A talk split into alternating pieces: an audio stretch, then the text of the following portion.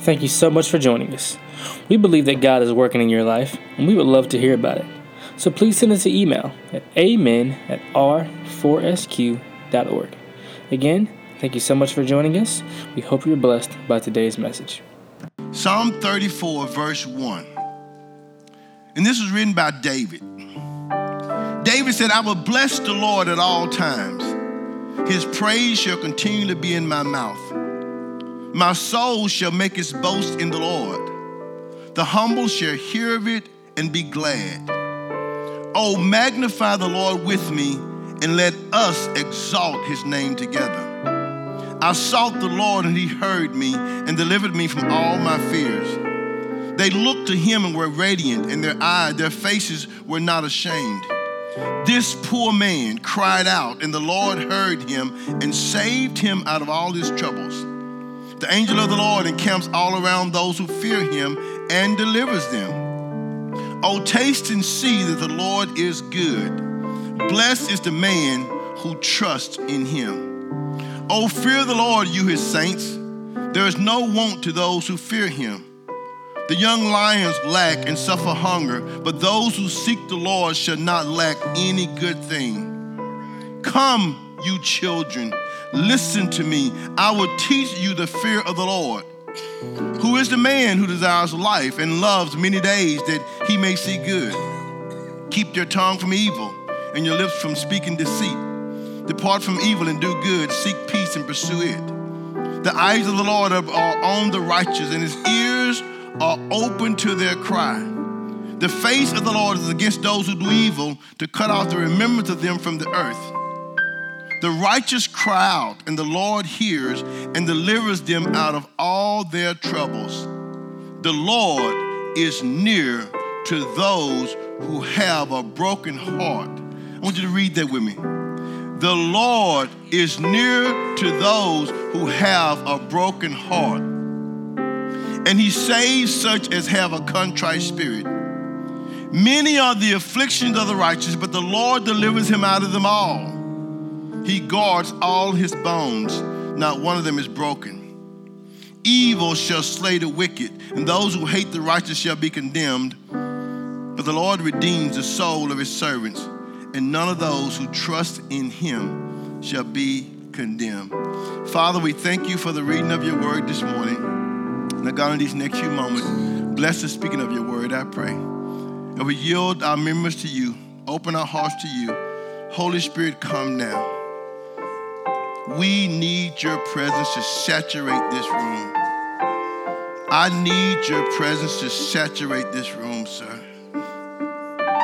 That your people may know they're in a safe place, that you are here, that all is well and that you, Almighty God, has come near to them.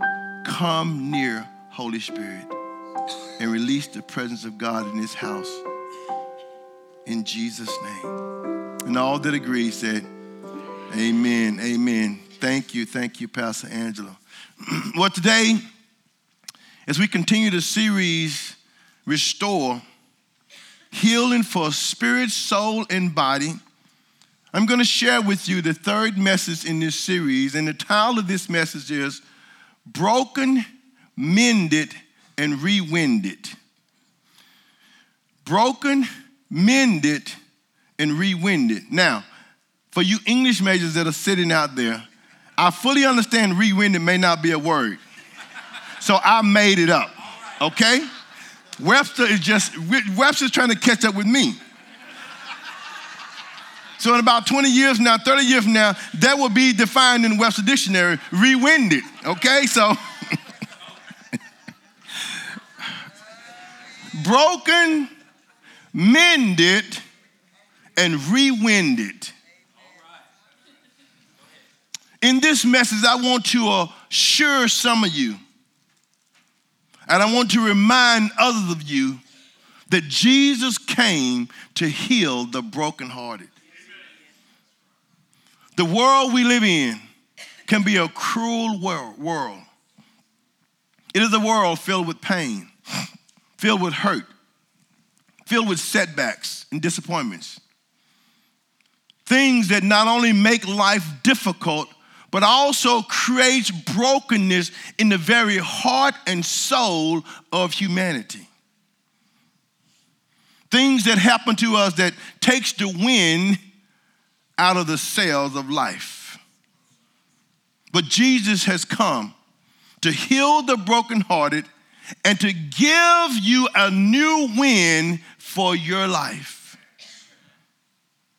He said in Luke 4 18, The Spirit of the Lord is upon me, and He's anointed me to preach the gospel to the poor, and He's anointed me to heal the brokenhearted. The Spirit of God rested upon Jesus, anointing Him to heal those who were brokenhearted. So if your heart has been broken in any way, if life has dealt you a setback that seems insurmountable, Jesus came just for you. He came to heal your broken heart and to restore you to a place of wholeness. One of my, my, my, my favorite quotes on being restored from brokenness that is not found in the Bible is a quote by Ernest Hemingway in his book, A Farewell to Arms. It says, please hear me, the world breaks everyone. And afterward, many are strong in the broken places. The world breaks everyone. And afterward, many are strong in the broken places. But those that will not break, it kills. It kills the very good. It kills the very gentle and the very brave impartially. I first used that quote in the first funeral service that I performed, which was the service of our beautiful little grandchild. Please forgive me. I'm not gone there in a while. Who died two months before her third birthday. While struggling with not only what to say at the funeral, I also struggled about, about how to personally get through such a loss. And it was during that time that I read those words by Hemingway. It was on the cover of a Christian CD. As I reflected on those words, I realized only by God's grace would we get through this brokenness. And if we was going to be healed, Jesus was going to have to do it. As I walked through that brokenness, trying to understand how a broken person can be made strong in that broken place. I learned the only way to come out of such a setback stronger is to allow God to put you back together. As we walk through that difficult moment, my natural mind don't understand this. But my faith in God grew stronger. My love for God expanded. And my hope and confidence in my Creator increased. Remember Humpty Dumpty? Humpty Dumpty sat on a wall. Humpty Dumpty had a great fall. All the king's horses and all the king's men could not put Humpty together again. Listen, the things of this world cannot put you back together when you've been broken. Yet many people live like Humpty Dumpty, waiting on something worldly, some man, something to come and make them whole again. And it doesn't work that way. There are many things that breaks us in life. Some are broken because of loss. Some are broken because of divorce or failed relationships. Some are broken financially. Some are broken emotionally. Some are broken physically. Regardless of how the world may have broken you, you must turn to Jesus, draw nigh to God, pray that He draws nigh to you, and let Him touch you in that place where you've been broken. And let Him put a new wind in your cell of life. Many have asked, How do we get through our time of loss? And I shared with them what I want to share with you about our process of restoration that I believe the Lord gave us that brought about a speedier recovery than I would have ever thought possible. This is our process of recovery and restoration. We would wake up in the morning to a day met with deep pain and sorrow. So we would grieve and cry. You see, grieving is a natural process that God's given us for healing. But in order to grieve, you must accept your new reality, which is difficult to do when you're facing such brokenness or such loss. Although that is hard to do,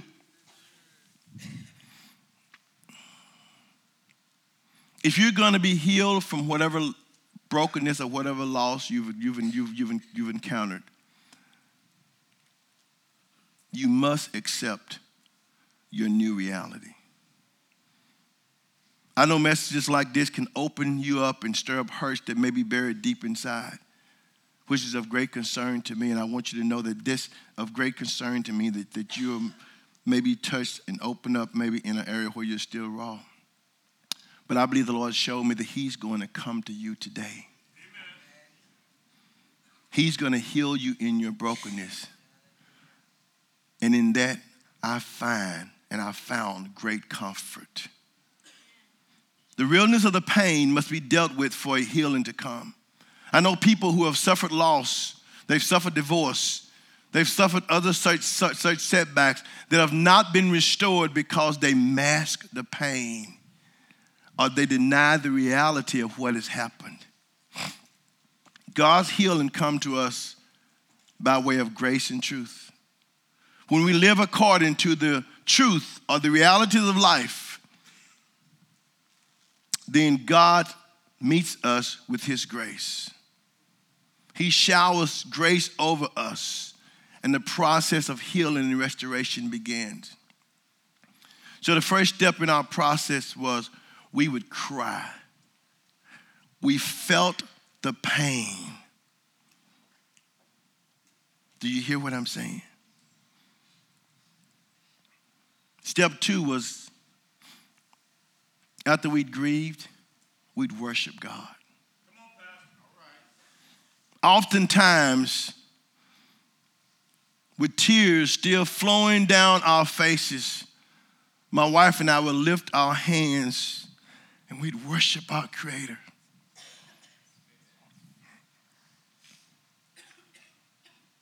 You see, in worship, you express to God your refusal to blame Him for what has happened.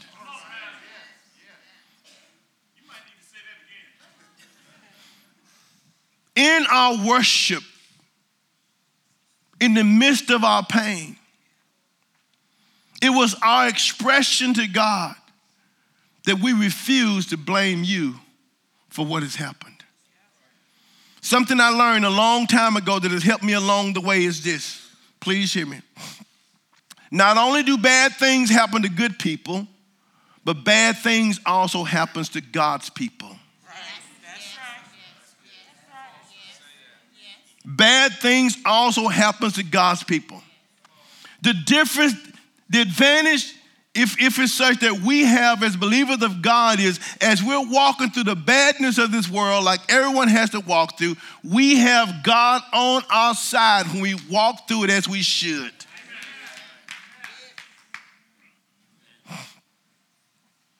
Step three in our process of healing and restoration.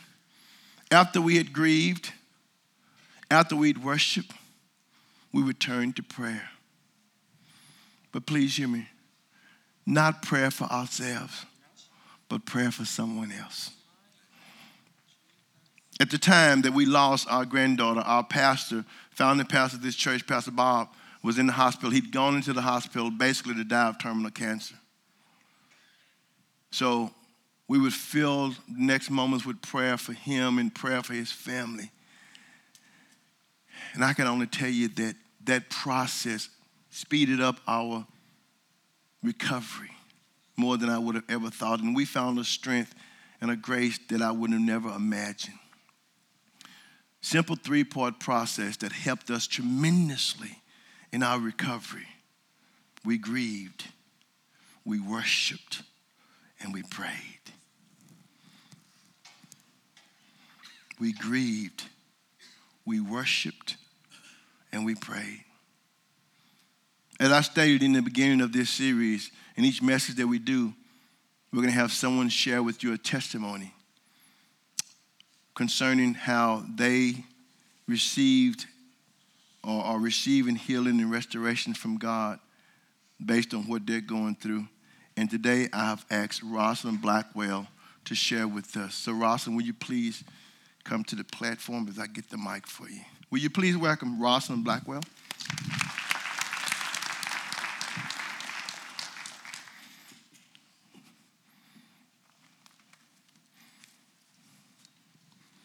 Thank you. You're welcome. Good morning, church. Good morning. Um, when Pastor asked me to speak, he didn't um, tell me the title of his um, sermon, and he didn't tell me um, which Bible verses he would be reading for. And I hope as I told my story, you'll see that everything that God does, he does in perfection and confirmation. I want to briefly tell you the story of my restoration and healing. I'm standing here today because I serve a God that cradled me in all of my brokenness, remolded me in my pain so that I understood that my pain had purpose. And when I accepted my purpose, He opened my heart to unimaginable joy because I know that we serve a God that has no respect of person. I want to tell you my story so that, so that you'll know that everything that He's done for me, He can do for you. On December 10, 2011, I was in the Dallas airport about to board a plane for Huntsville, and I read a Facebook post from my son, Miles Blackwell, 16 years old, and it was written at 9:18 that morning, and, he, and it read, "To be honest, my mom is the most beautiful person, the smartest person, the nicest person. Girls, I have my standards." And I, I thought to myself, okay, he's about to ask me for a doozy of a Christmas present. And I turned off my plane, I turned off my phone, boarded the plane, landed in Huntsville, was walking through the gate, and I saw a friend of mine, Colonel Small, and we greeted each other in the standard way we greeted each other. I said, Hello, Colonel Small. And he said, Hello, Colonel Blackwell. I said, Where are you headed? And he said, Well, I need to talk to you. If you could please come right here and sit down. And out the corner of my eye, I saw my closest friends and my husband and my daughter approaching me. And they surrounded me and they proceeded to tell me that Miles was killed in a car accident at 10:36 that morning. Miles, my son, who could finish every sentence that I started. Miles, my son, that could make me laugh until I cried. Miles, my son, who learned to fly a plane before he could drive.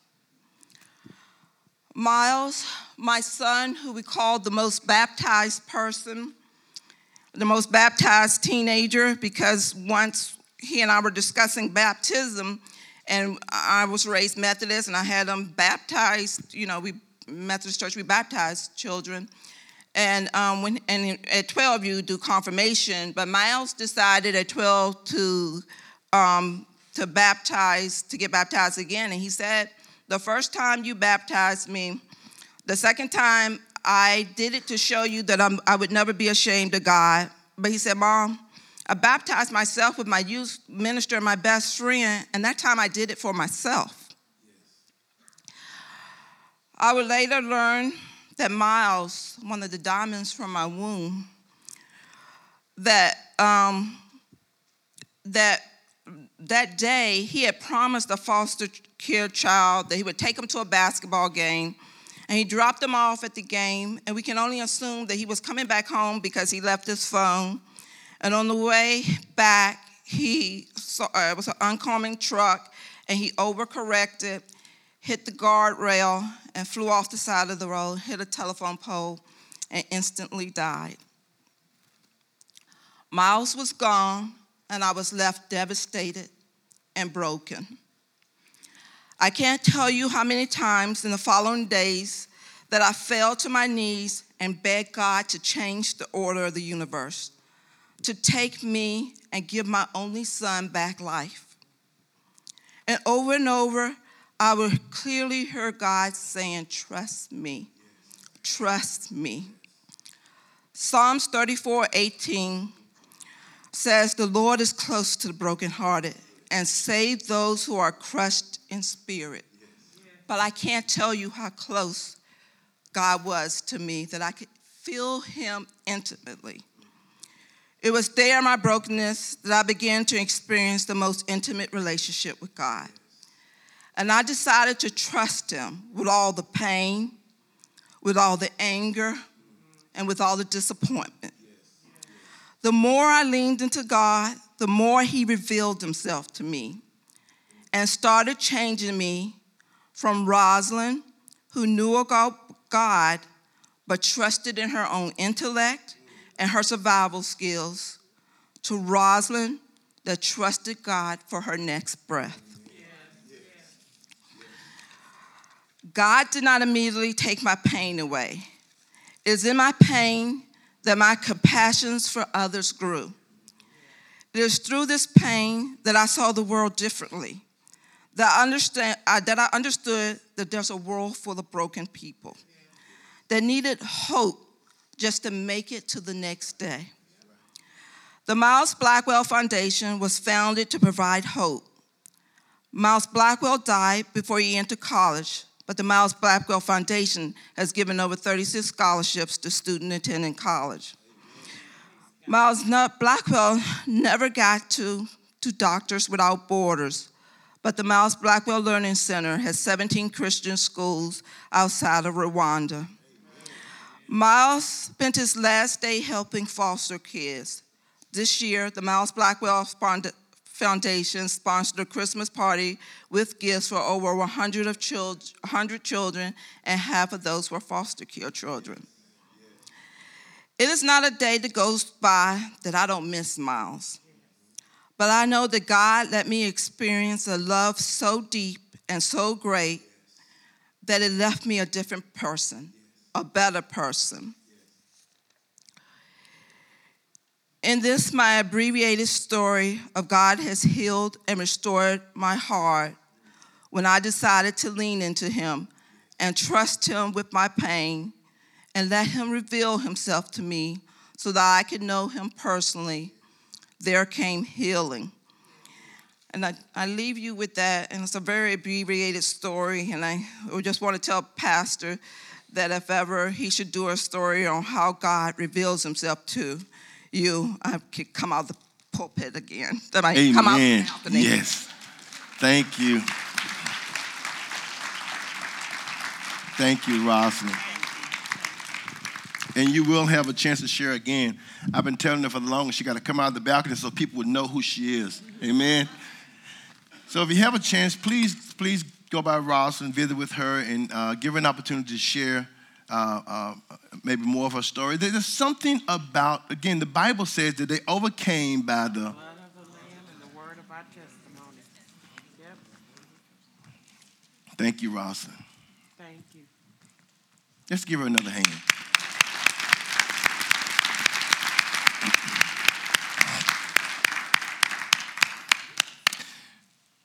And it's amazing. She had no idea. I just told her I'm speaking on brokenness. She didn't know the scripture I was using. She knew none of that. So that just shows you how God works and how God's working in this. And He's working in this for you. Amen. In our text today, it's a powerful passage that promises healing and restoration for the brokenhearted. In this psalm, David gives his insight concerning what we should do when facing that things that produces brokenness. God has promised great blessings to his people, but many of these blessings require our active, faith-filled participation. And sometimes you may not have faith, but you must always have trust in God. Right. The promises of God are yes and amen. However, they often have certain conditions associated with them that we must meet. Things that God requires of us if we're going to fully receive what He has promised. If we're going to even receive our restoration from brokenness. I want to say that again. There are things that God requires of us,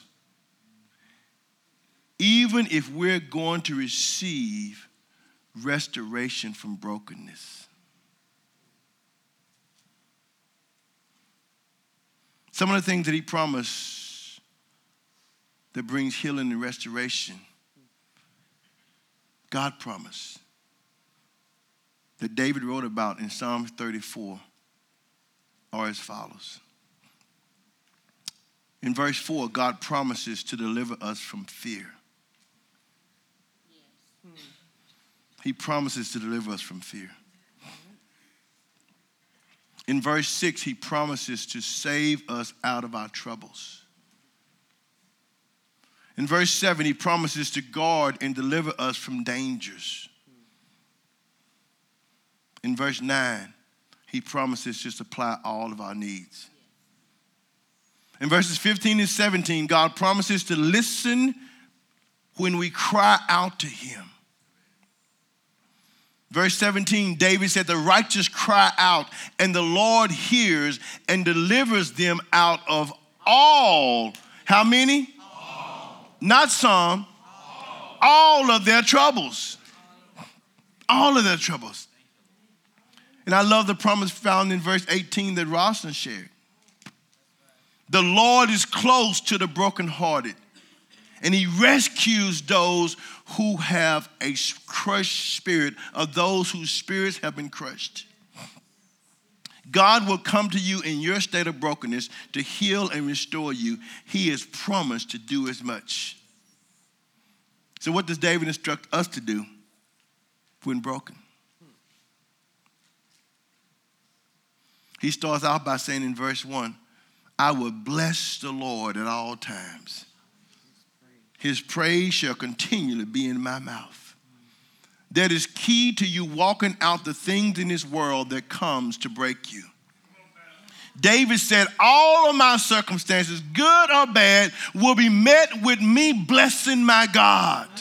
All of my circumstances. That no matter what life throws at him, David said, I'm going to bless God in the midst of it.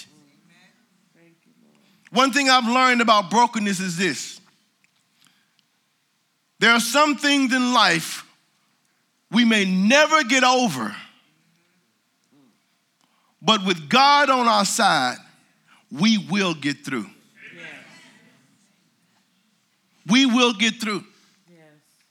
Sometimes getting through means getting just getting through just one moment or just one minute in your day. It may be just just one moment, one just one instance where you got to, oh God, help me through this. Sometimes getting through means getting through a, a tough hour or, or a tough two hours or getting through a tough day or a rough week or even a rough month. But if you would bless the Lord through it all, God will come to you.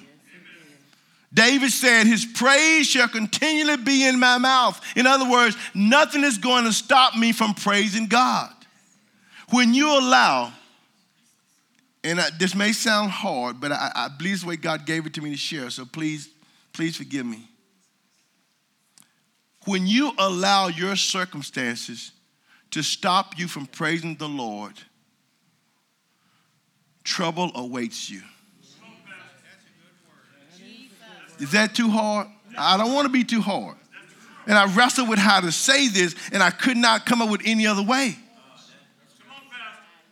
When you allow your circumstances to stop you from, from praising the Lord, trouble awaits you. Do not let what life serves up that may be hard or bitter take away your praise.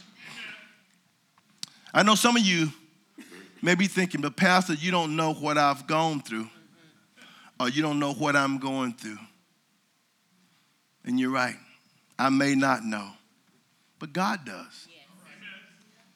I'm not telling you to trust me. I'm not telling you to even trust what I have to say.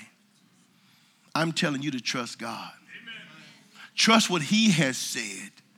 Bless Him, praise Him, worship Him. Do you hear what I'm saying? In spite of what has come your way, if you would do this, God will come and deliver you out of all of your troubles.